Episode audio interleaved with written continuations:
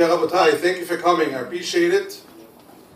Thank you, the Sephardic Youth Minion of Ocean Avenue, Flatbush. Baruch Hashem, thank you Hashem. Being a Sephardic is the best. Thank you Hashem for making me Sephardi. Life couldn't get better, honestly, life couldn't get better. When I drove here, something very unusual happened. Before I start my speech, let me tell you something very unusual. It's a fascinating thing how a person can live day in, day out, where so much beracha, so much blessings from God Himself, but one doesn't notice it, day in, day out. When I drove here, and I was driving safely. For those who know me, I drive like a very, very old man type. I drive very, very safe because I learned it the hard way after speeding too much. So now I drive very slowly. The car in front of me on the highway almost hit me. Now, what's this guy's problem? You know, so if you don't have Emuna, then you start screaming, insurance this, insurance that, oh my gosh, I have to go to New York. But a person who has Emuna, Hashem just gave me a gift. Hashem just gave me a matana to overcome chaos and get a reward. I once met a person in Deal, New Jersey. This person is very wealthy. Hashem should give him only beracha. He donates to a lot of causes. So I went to fundraise by him for one thing, and he takes me to his warehouse. He has this massive warehouse in Asbury Park, New Jersey. For those who know Asbury Park, it's not the best place to live in Asbury Park. That place is full of crime, full of Democrats. You don't want to go there. So basically, I went there to see his warehouse, and he shows me around. What do I see? I couldn't believe my eyes. Everything is secondhand. He had secondhand mavgarim, like the fans were secondhand, the ACs were secondhand. He had microwaves in there. He had the smoothie machine, whatever you call it, the milkshake thing, the blender. Everything was secondhand. Then he opens up this huge crate. He's like, listen, this I just got from the warehouse. He opens it up, that huge thing, and I see even more junk. So I don't understand. You're a wealthy guy. You're a millionaire. Literally a millionaire. What are you selling these things for? He says, you don't understand. There's a lot of companies that they have items that are broken a little bit that they can't sell in the stores anymore. It's not a perfect product, so it can't be on the shelf. And they don't want to keep it in storage either. So what do? My business is I take their broken stuff, quote unquote, that are still usable but broken, and they don't want to pay for storage. So they give it to me for free, and I sell online on eBay. You know how many people buy secondhand things? And this guy became a millionaire from junk. I thought to myself, Ribbono shel Olam, what a beautiful mashal for life, parable for life. How many times does Hashem send us tests, nusyonot, throughout the day, the week, the month, the year?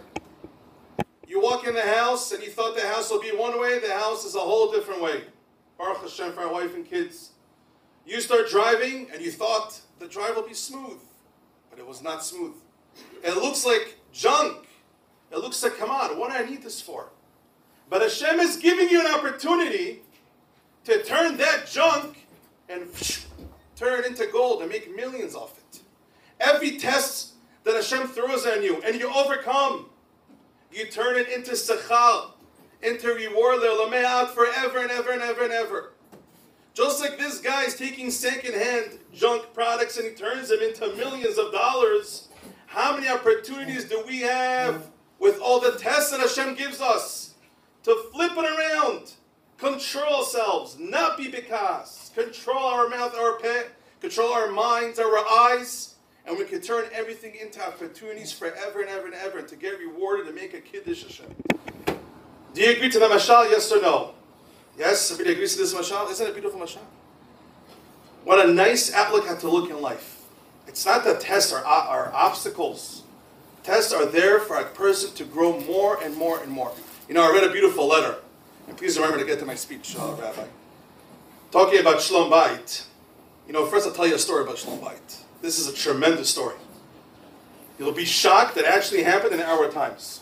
This story was said over by Reb Chaim Zeid. Rucham Ziyid is a rabbi in Eretz Yisrael in B'nei Brak. he said this over, even though it's not Pesach. I'll say it anyways, it's a beautiful story. You know, in Judaism, it's all the same. Chanukah is Pesach, Pesach is Porim, Porim is Shavuot. Everything is all the same. Everything is about Kadosh Baruch Hu. Everything is about God. So I'll share with you a beautiful story. He said he gave a lecture in B'nei Brak. His driver drove him home, and he's a single bachur, a single guy. Before he jumps off the rabbi by his apartment building, he tells him, Kvod Arav, ata lo choshev alai. Rabbi, you don't care about me. The rabbi tells him, Chas v'shalom, God forbid, why are you saying that? He tells him, what do you mean? I'm already an older single guy, and I'm not married yet. You're not finding my shidduch. The rabbi said, you know what? I have to put my mind into it more. I'm going to start looking out for a girl for you. I'm going to start praying for you. He takes that in his Hebrew name. Okay. The rabbi leaves the car.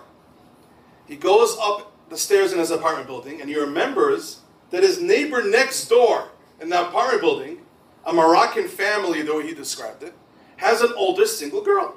Okay. He decides, you know what, I'm going to knock on the door, even though this house is extremely busy, and you don't want to talk to anybody in the middle of cleaning for Pesach. No one is in the mood to knock on the door for shidduch now. The rabbi wasn't sure, but he said, you know what, I'm going to do my ishtadlut. He knocks on the door, and what does he see under the door? He sees tseva shenishpach. He sees paint going under the door. And look, he's standing outside, he sees something like spilling under. He saw beige paint.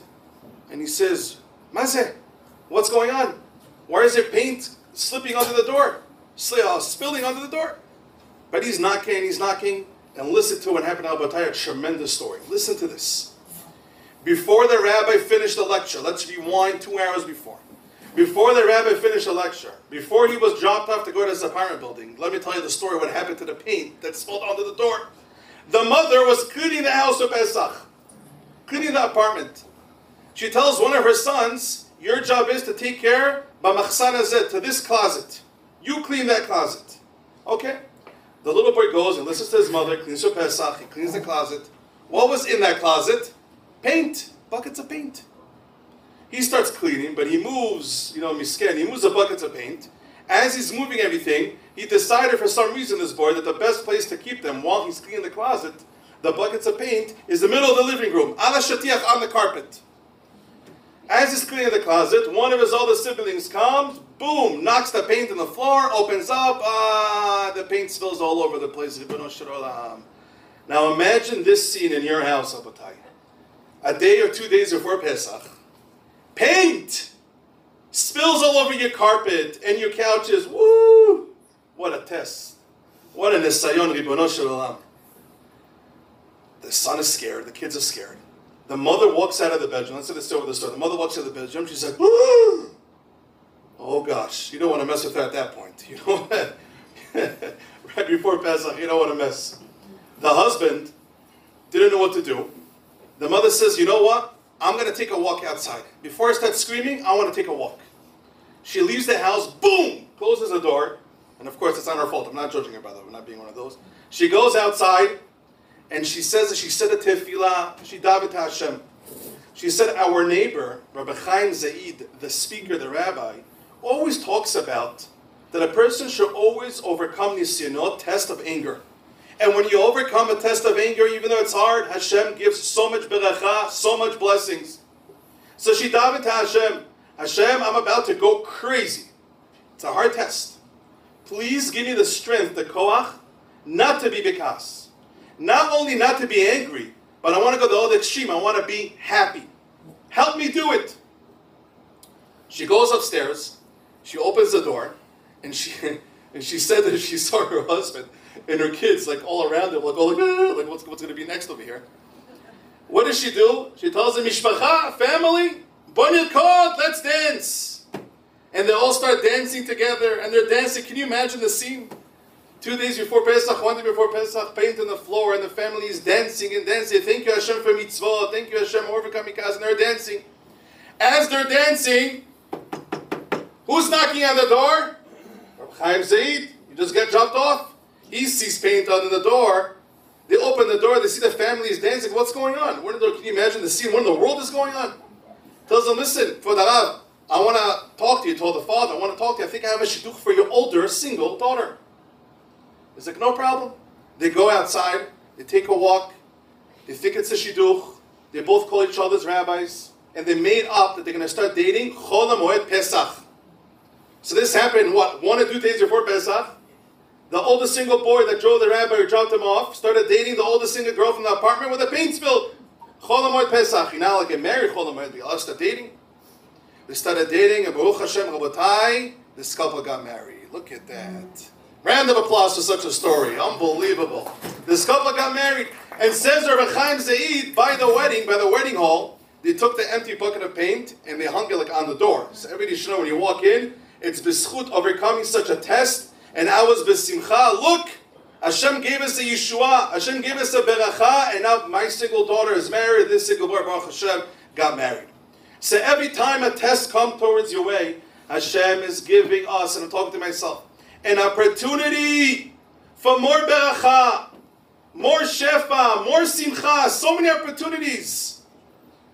You know, I always wonder, I feel bad for the people that already passed away, because they can't accomplish much. In this world, there's so much to accomplish. There's so much opportunities. There's so much to grab, which leads me to finally what I prepared. Okay, now I'm going to say what I prepared. There's a famous question. Right now, we are preparing for the day of the Shavuot, the famous Chag Shavuot, Matan Torah. Now we're counting the Yemei Sefirat HaOmer. We're counting day 1, day 2, day 3. The famous question is, usually, when you look forward to something, let's say when somebody gets married and you have a wedding date, you count down. You say there's 2 months after the wedding, a month and a half left of the wedding, 1 month after the wedding, because you just want to get married. When you look forward to something, you don't count up.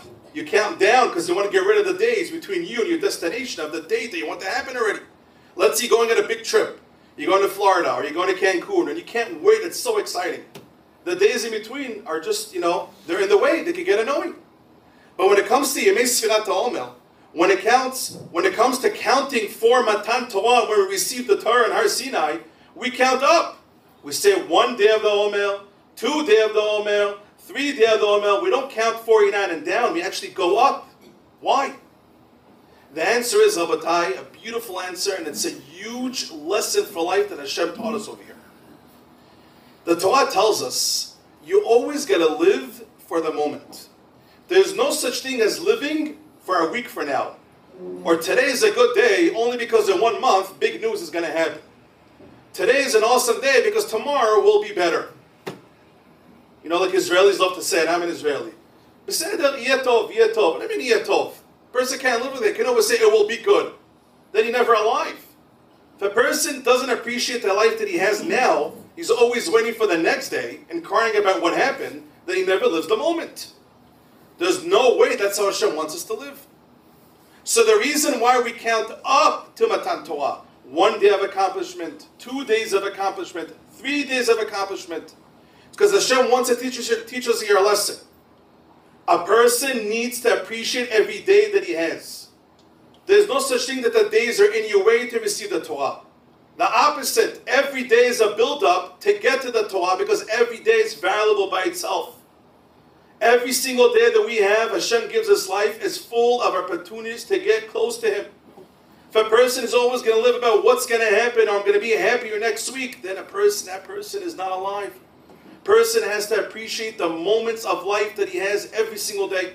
There's actually a question in the poskim, Halakha L'Maaseh. We know that if a person misses one blessing on Sefirat HaOmer, one night and then full day, doesn't remember to count the proper day, that he can't count with the beracha the whole Sefirat HaOmer. You miss one night, 124 hours, you miss it. The counting, the right counting, you can never count with the beracha. You can say without a beracha, you can do what you want, but with the beracha you can't. The Chida was one of the main poskim that we have, the rabbis. He says, I have a simple question. Then why is anyone allowed to start counting the Omel? Because you never know. We should all live to 120 years. But the Chida asks the question that you never know. How does a guy know that he's not going to chas v'shalom pass away in the middle of the Yemei Omel? And if he passes away in the middle of the Yemei Omel, then all the berachot he made until now, because he didn't finish all the days of the Omel, will be a bracha v'atala, will be a bracha for nothing. What is the Chida answer? It's a mistake to ask such a question. Because every day that you're alive, you're doing the utmost that you can. Every single day, kol yom v'yom, you're doing the utmost that you can. So the reason why we can't up to the Omer and not down is because Hashem wants to tell us Every single day, cherish it and use it. Don't live for Matan Torah. Don't live today only for Matan Torah. Live for the day that you have right now. Yes, preparing for Shavuot, for Matan Torah is a mitzvah. But it's a mitzvah of the day that you're alive right now. Not only because there would be a mitzvah in 2 weeks when you receive the Torah. Who else lived like that? Rabotai, Rabbi Akiva. A tremendous thing. Do you know what it means right now in these days? As you can tell, no haircuts. We can't shave. We're sitting in Avilut.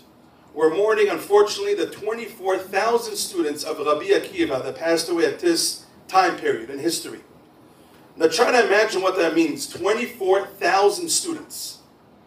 Imagine Reb Chaim Kanievsky, the Gdol that we just had.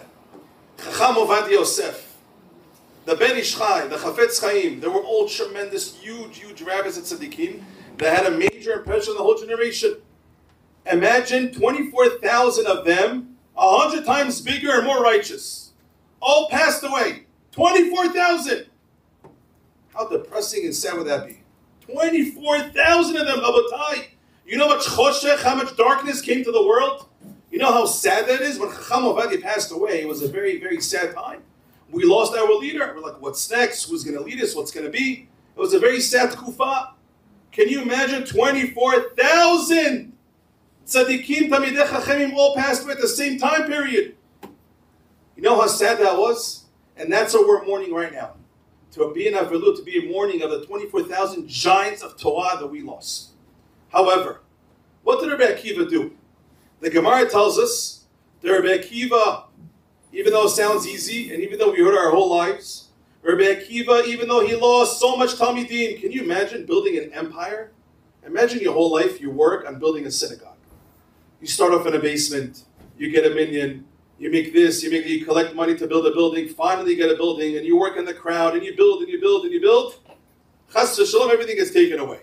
Or you build a yeshiva. Rabbi Akiva built the whole yeshiva. 24,000 Talmidim teaching the Torah. And boom, they all passed away. What does Rabbi Akiva do? Does he say, I give up, I did my part? No. Rabbi Akiva, like the Gemara tells us in Yevamot Samech Bet, Rabbi Akiva was exactly the opposite. He said, I'm not giving up. I'm going to go teach Torah to more students, whatever is left. So he had his 5 students that he taught Torah. And Maharan Shulchan Aruch says that day that he started teaching them Torah. What was that day? Lag BaOmer. Machloket if it's Lag BaOmer, Lag BaOmer. But the point is, he started teaching them Torah at Lag BaOmer. The Achonim, the famous commentator, has asked a simple question. Rabbi Akiva, you lost 24,000 students. Why in the world did you ever think? Why did you even think to go try again? Because Rabbi Akiva, Rabotai, let's go back in history a little bit. Who was Rabbi Akiva? Rabbi Akiva, like the famous Midrash tells us, an officer of Nassan. Rabbi Akiva, at the age of 40, did not know Torah. You know, a little chumash. But he did not know Torah. He was not nearly close to Talmid Chacham. He was not where he's supposed to be at the age of 40. One day, he goes next to that creek, or next to, I guess, water, whatever it is, a waterfall. And he sees a rock, a selah. And in the cell there was a hole, there was a hole. And he says, how is it possible that a rock, it's so hard, how does it have a hole? And he noticed that deep, deep, one drop of water, boom, went inside the cellar and it made a hole. Rabbi Akiva told himself, if water which is so soft can make a hole in a rock that's so hard, then there's no question, even though I'm 40 years old, if I'm going to start learning Torah a little bit, it's going to make an effect in my soft heart. And Rabbi Akiva didn't only inspire himself, he actually kept his word and he started learning Torah. And the Midrash goes on, you know how he started? He went to a regular little children's pre-1A school. And he sat with the kids. And they started teaching him Aleph, Bet, Gimel. They started teaching him all the halachot slowly and slowly. And Rabbi Akiva was ashamed of himself. He told his wife, I don't know, I'm embarrassed, I don't know. She told him, don't worry, go learn, become a Talmid Chacham. And Rabbi Akiva learned, and he learned, and he learned, and he learned. And who did he become, Rabotai? The famous Rabbi Akiva. What a tremendous lesson. Rabbi Akiva was not a person that said, it's too late, I'm too old, it's not going to happen. Rabbi Akiva is a person that cherished every moment of life. So even though he was already 40, he said, wait a minute, let me start learning now. It's not too late as long as you're alive. The same Rabbi Akiva that was so positive about life and cherished every day It's the same Rabbi Akiva that even though he lost 24,000 students, he said, wait a minute, I'm alive. There's more students to teach. Let me go for it. And he started teaching the Torah. And by the way, that saved the Torah and Dusha.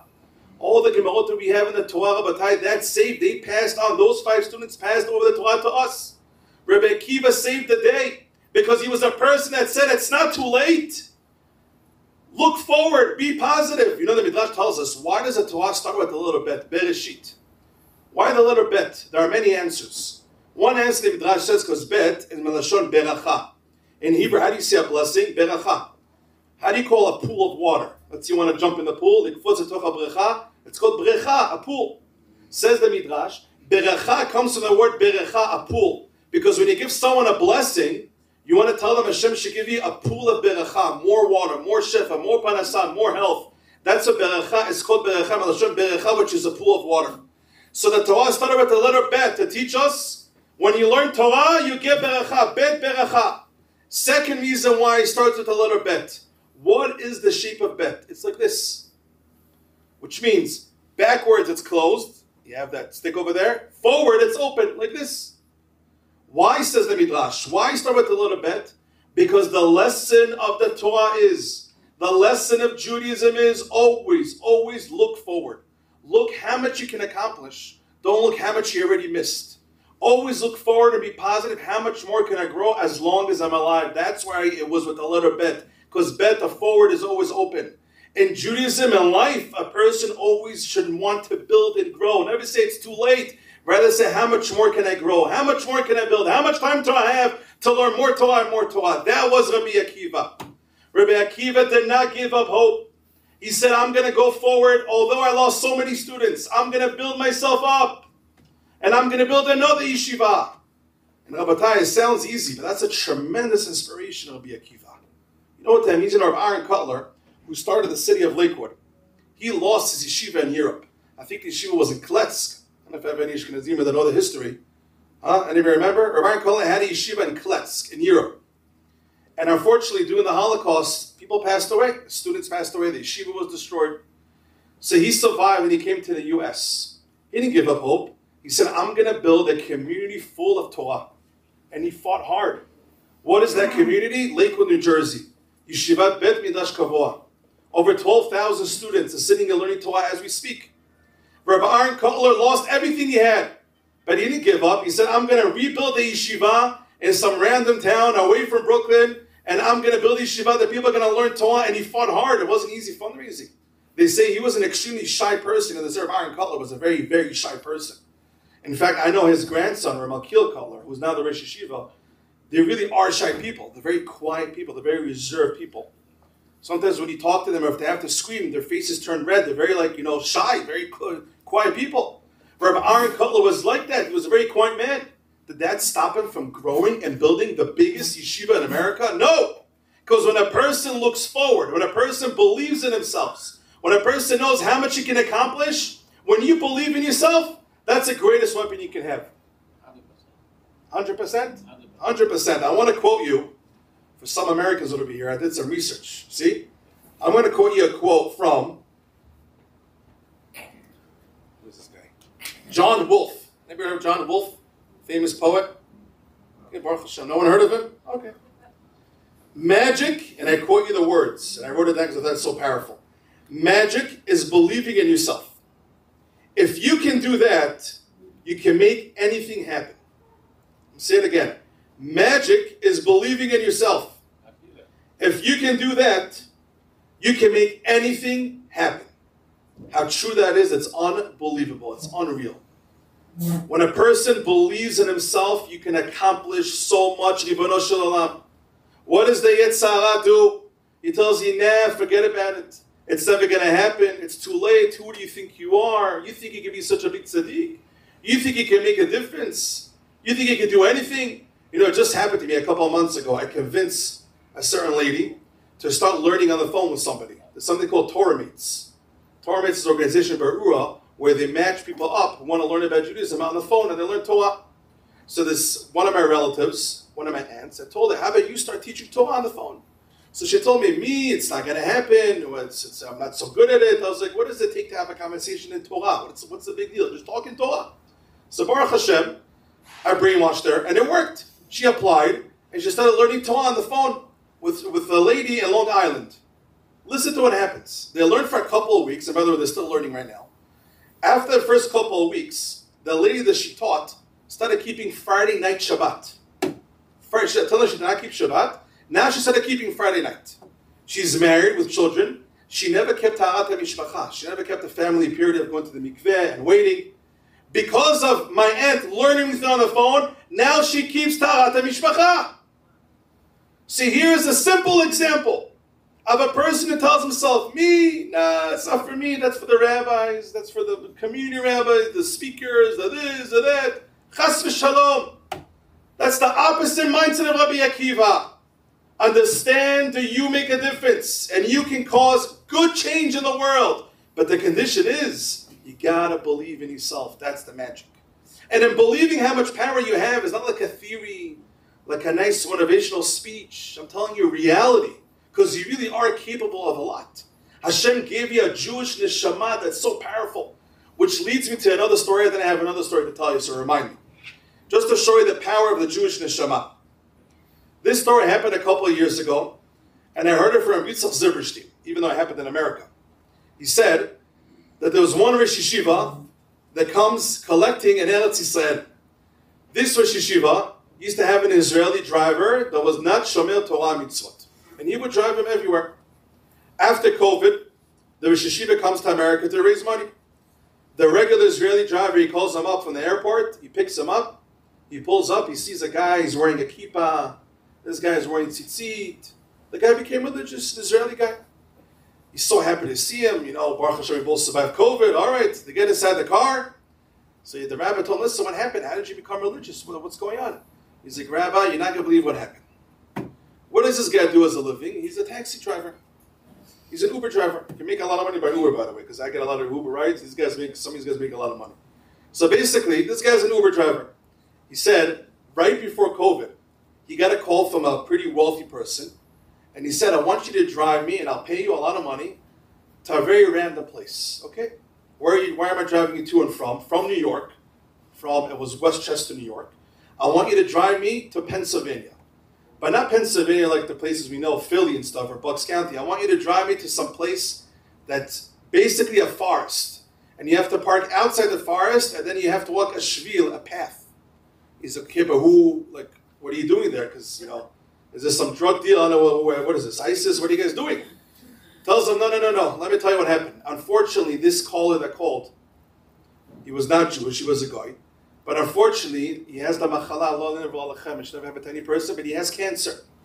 And he tried everything, and the doctors told him it's not going to happen. However, hope no one's going to Google this afterwards. Don't try this at home. However, there are people in America that do like hijabiji, they do like black magic. I guess like wizards, I don't know what they call themselves, black magic people. And, you know, unfortunately, people think it works. So this guy was desperate, you know, we should never have chas v'shalom such a test.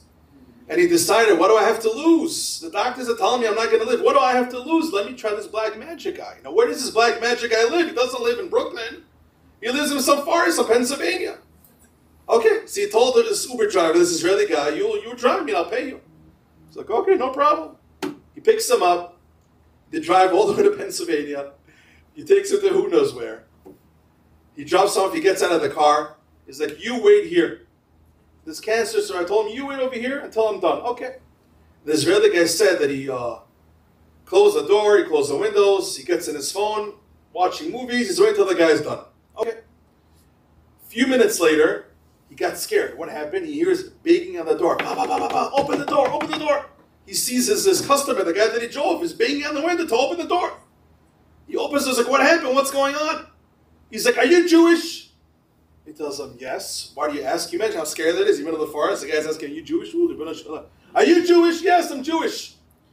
Do you, like, follow the Torah? Do you, like, keep the Torah and all these things? He's like, oh, not really. Do you keep the Sabbath? No, not really. He's like, well, the black magic guy is trying to do this black magic thing on me with all the spirits. And he told me that it's not working. And he said that he picked up the couch, and this guy was throwing chairs in the room, this black magic. Can you imagine how scared he is? Woo, woo, who knows what's going on over there? And he told me, something is blocking the koach hatumah. Something is blocking the impure spirit that I use for my black magic. I don't know what it is. He thought I was Jewish. I thought, I'm not Jewish. He's like, well, are you friends with any Jews? He's like, not really. Maybe at work, something. He's like, well, there's something going on over here. How did you get here? I have a driver. Find it if he's Jewish. Because his soul, his spirit is blocking my koach hatumah, my black magic power. He goes to the Israeli guy, knocks him and tells him, you have to move 10 miles out. Because as long as you're here, you bring so much kedusha to the area, the tum'ah, the impure spirits can't work. The Israeli guy thought to himself, Ribbono shel olam, if me, just my neshama, this happened in Rabotai in America a couple of years ago.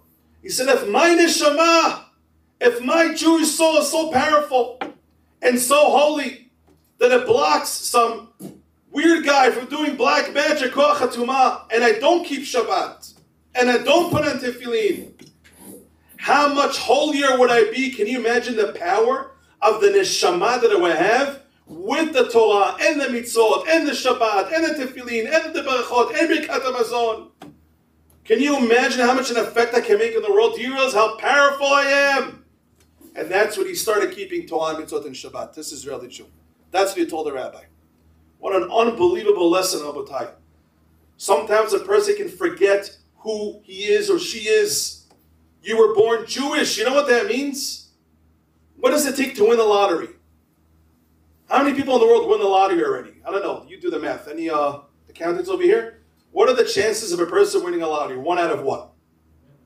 A million? 3%. Okay. Okay. And whatever the chances of you winning the lottery, it is still, Rabotai, more than you being born Jewish. What are the chances of you being chosen to be a Jew? Huh. Look how many goyim in the world. How many goyim lived? How many goyim will live? How many goyim live right now? We won the lottery more than that. We won more than a lottery. What are the chances? Hashem chose us. Hashem literally chose you to come to this world and be a Yehudiya, be a son and daughter of a Kadosh Baruch Hu. There's no greater compliment than reminding who you are, how powerful your neshama is, what your goal is in this world. And that is Torah and mitzvot, to get close to HaKadosh Baruch Hu. More Torah and more mitzvot. If one values who they are, they're going to accomplish a lot more. You value yourself. That's when you start accomplishing more and more and more. You look down at yourself. You tell yourself, oh, it's too late. There's something going to happen. Who do I think I am? You're not going to accomplish a lot. You got to believe in who you are. That's the magic. You have a powerful neshama. You can accomplish a lot. You know, they say the Brisker Rav said over. How much time do I have here? How much longer, Rabbi? 5, 10 more minutes. There's a famous Brisker Rav. Even though I prepared more. You guys up till 12 o'clock? Yes, everybody good? The Brisker Rav said like this. The Brisker Rav said over a story that one time there was a guy, a rabbi in B'nei Brak, the famous Brisker was a famous rabbi in the last generation. He worked very hard on making a certain teenager religious. He worked hard, he learned with him every day, brought him for Shabbat meals. But eventually the guy was not religious. You know, sometimes it just doesn't work. I don't know why, but it just doesn't work. So he went to the Brisker Rav and he said, everything I did was a waste. Bringing for a Shabbat meal, learning with them, leaving my wife and kids. He's not religious. He kept Shabbat when I was with them, or he made beracha. He learned at the moment, but, you know, I don't see the guy being religious. The Brisker Rav told him, ay, ay, ay, what a mistake you're making. You think mitzvot is a joke? Do you think one mitzvah is a joke? You know what it means to make another Jew accomplish one mitzvah? You know what it means to make a Jew learn Torah? You know how much value it has? You, he told them, don't understand the value of one mitzvah, so you think because he's right now not fully religious, all the mitzvah he did until now doesn't count. The Brisker told him, who do you think you are? You're God? You think you're Hashem? Hashem told us every single mitzvah is eternal, olamayat. Every one moment of mitzvah is forever.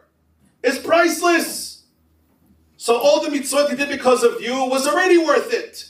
You gotta live the moment. You gotta live the now. Did he accomplish Torah mitzvot at that moment? Yes, that's called success. That's called Hatzlacha.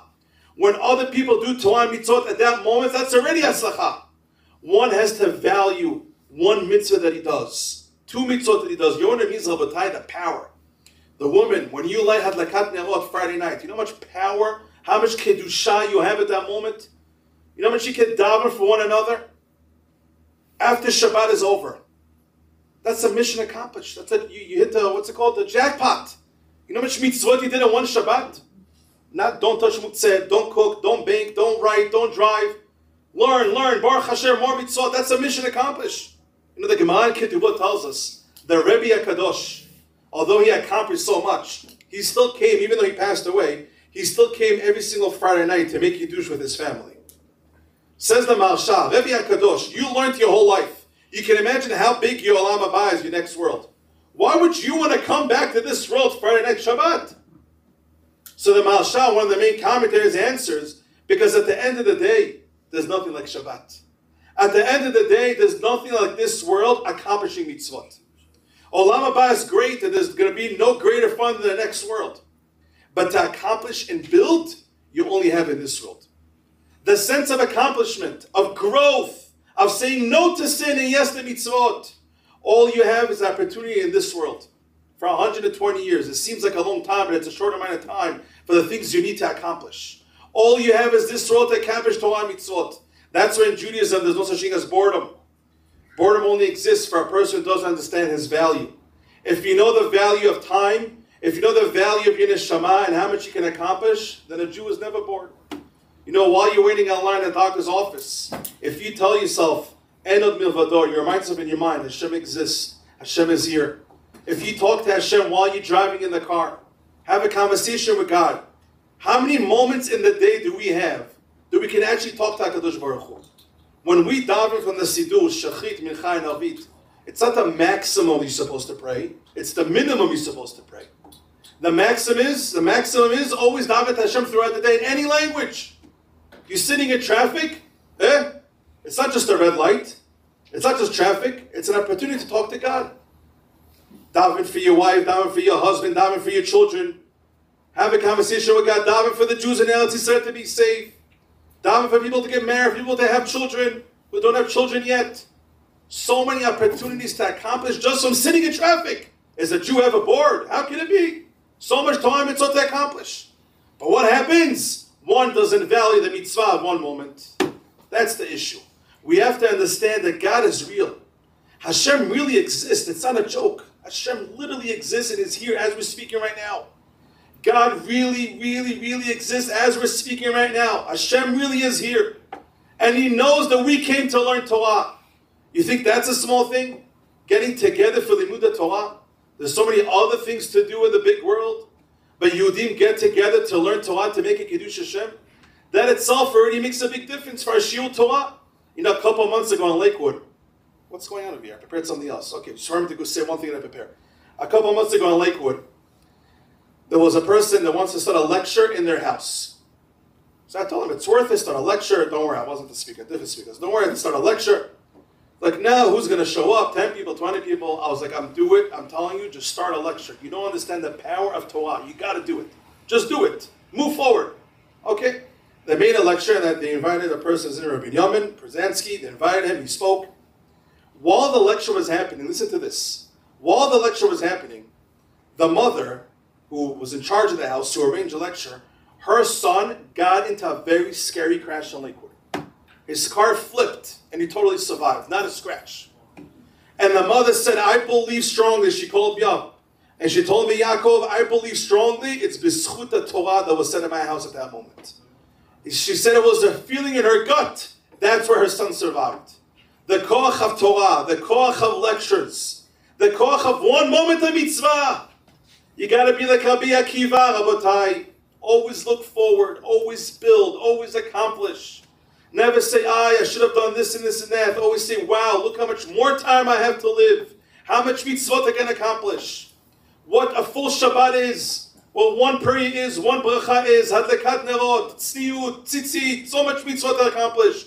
Life is so awesome. It's so awesome to be a Jew. We're more than just a lottery. We're sons and daughters of Hashem. And I'm going to end up with a story. Which leads me to another pshat. But honestly, it's going to be the last thing. The story is this. There was a fellow. I still have to drive back to Lakewood. Thank you. Baruch atah Adonai Eloheinu melech haolam she'akol ne'ya b'toro. Amen. Oh, it's seltzer. It tricked me. There's water. Thank you. This actually reminds me of another story. Wow, I feel like a piece of crone. Let's do this. This reminds me of another story that my grandfather said over. He passed away. It's almost a shana. Yosef ben Avraham. He was in Sahel. He was in the IDF. And he said that it happened to his friends in one of the wars. I think it was 1967 war, Yom Kippur War, 1973. He says they were in the Sinai Peninsula over there. That we gave it, for some reason, Israelis gave it away to the Egyptians for peace, Baruch Hashem. But they fought over the land at the time. It's just a desert. There's nothing there. My grandfather was in one of the tanks in that Sinai desert. And he said that this happened to his friend. They hear in the walkie-talkies that the Arabs, the Egyptians, ambushed one of their friends' Israeli tanks. Now, when you have all these Arab tanks around one Israeli IDF tank, you're in trouble. And they're screaming, Hatzalah, help us, help us. And my grandfather says, your memory is hearing this on the radio. They thought these guys are gone. It ends up being, after a few days, they find out that Baruch Hashem, they survived. No one died from that tank. What happened? Listen to the story. My grandfather told me this. He said that the Israelis inside the tank, they gave up. They said, okay, we're not going to be saved. We're dead. The Egyptians are about to bomb us or we're gone. We're not going to get help. One of the drivers in the tank, he said, oh, let's turn to HaKadosh Baruch Hu. They weren't religious.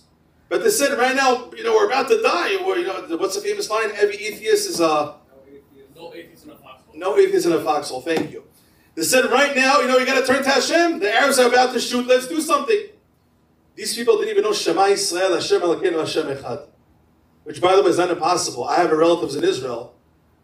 I taught her Shema Yisrael, Hashem Elokeinu, Hashem Echad, Baruch Hashem, Kvod Mechuto, and the whole prayer. She didn't know, and she went to Israeli school in Tel Aviv. Very scary. But they did not know Shema Yisrael. Okay, what do you know? One guy pops up in the Israeli tank, and he says, I once went to a Chabad rabbi for a meal, and he screamed, a certain beracha, let's all say it together. Okay. Baruch atah Hashem, Elokeinu melech haolam. Can you imagine all in the thing?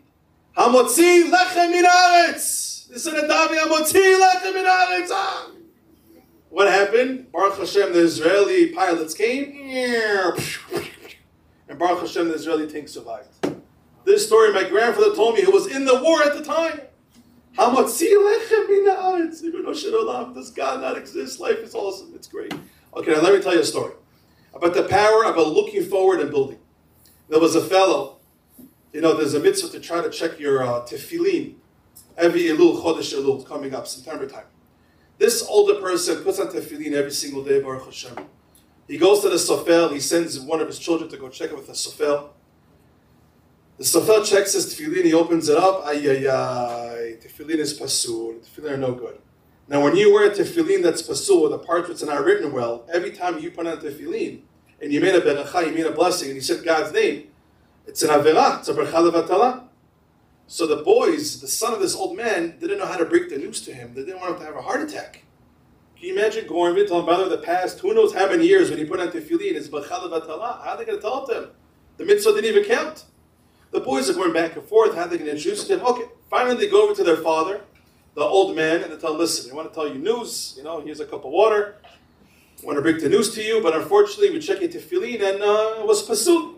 We don't know for how many years it was pasul, but definitely was pasul the past year. And Baruch Hashem the Sofel fixed it. What does the grandfather do? He gets up from his chair and he starts dancing and thanking Hashem. Todah Hashem, Todah, thank you Hashem, thank you Hashem. The boys were shocked and surprised. They thought he's going to have a heart attack. He's jumping and singing. What happened? He said, instead of complaining how much days I missed, not putting on tefillin, I want to thank Hashem for reminding me and telling me while I'm alive that it was not pasul. At least for now on, I can accomplish mitzvah tefillin properly. Look at this outlook, at the mindset of this old person, this Heilige Jew. Don't look at what you already missed. Jump from happiness of how many opportunities you have while you're alive. Like the bet, it's open in the front. You always got to move forward. Always got to build more Torah and more mitzvot. So much more to accomplish. Like Rabbi Akiva. Always look forward. Always build. And remember, The magic is to believe in yourselves, understand the power of the neshama that we have. And it's based on science, it's based on reality. We have a Jewish neshama. It's a powerful thing. Utilize it while you're alive to 120 years for Torah and mitzvot. And Hashem believes in every single one of us. When you cherish who you are, when you cherish every mitzvah that you have, when you look forward, you're going to be a happy person. It's going to build and grow more and more. Thank you so much for listening.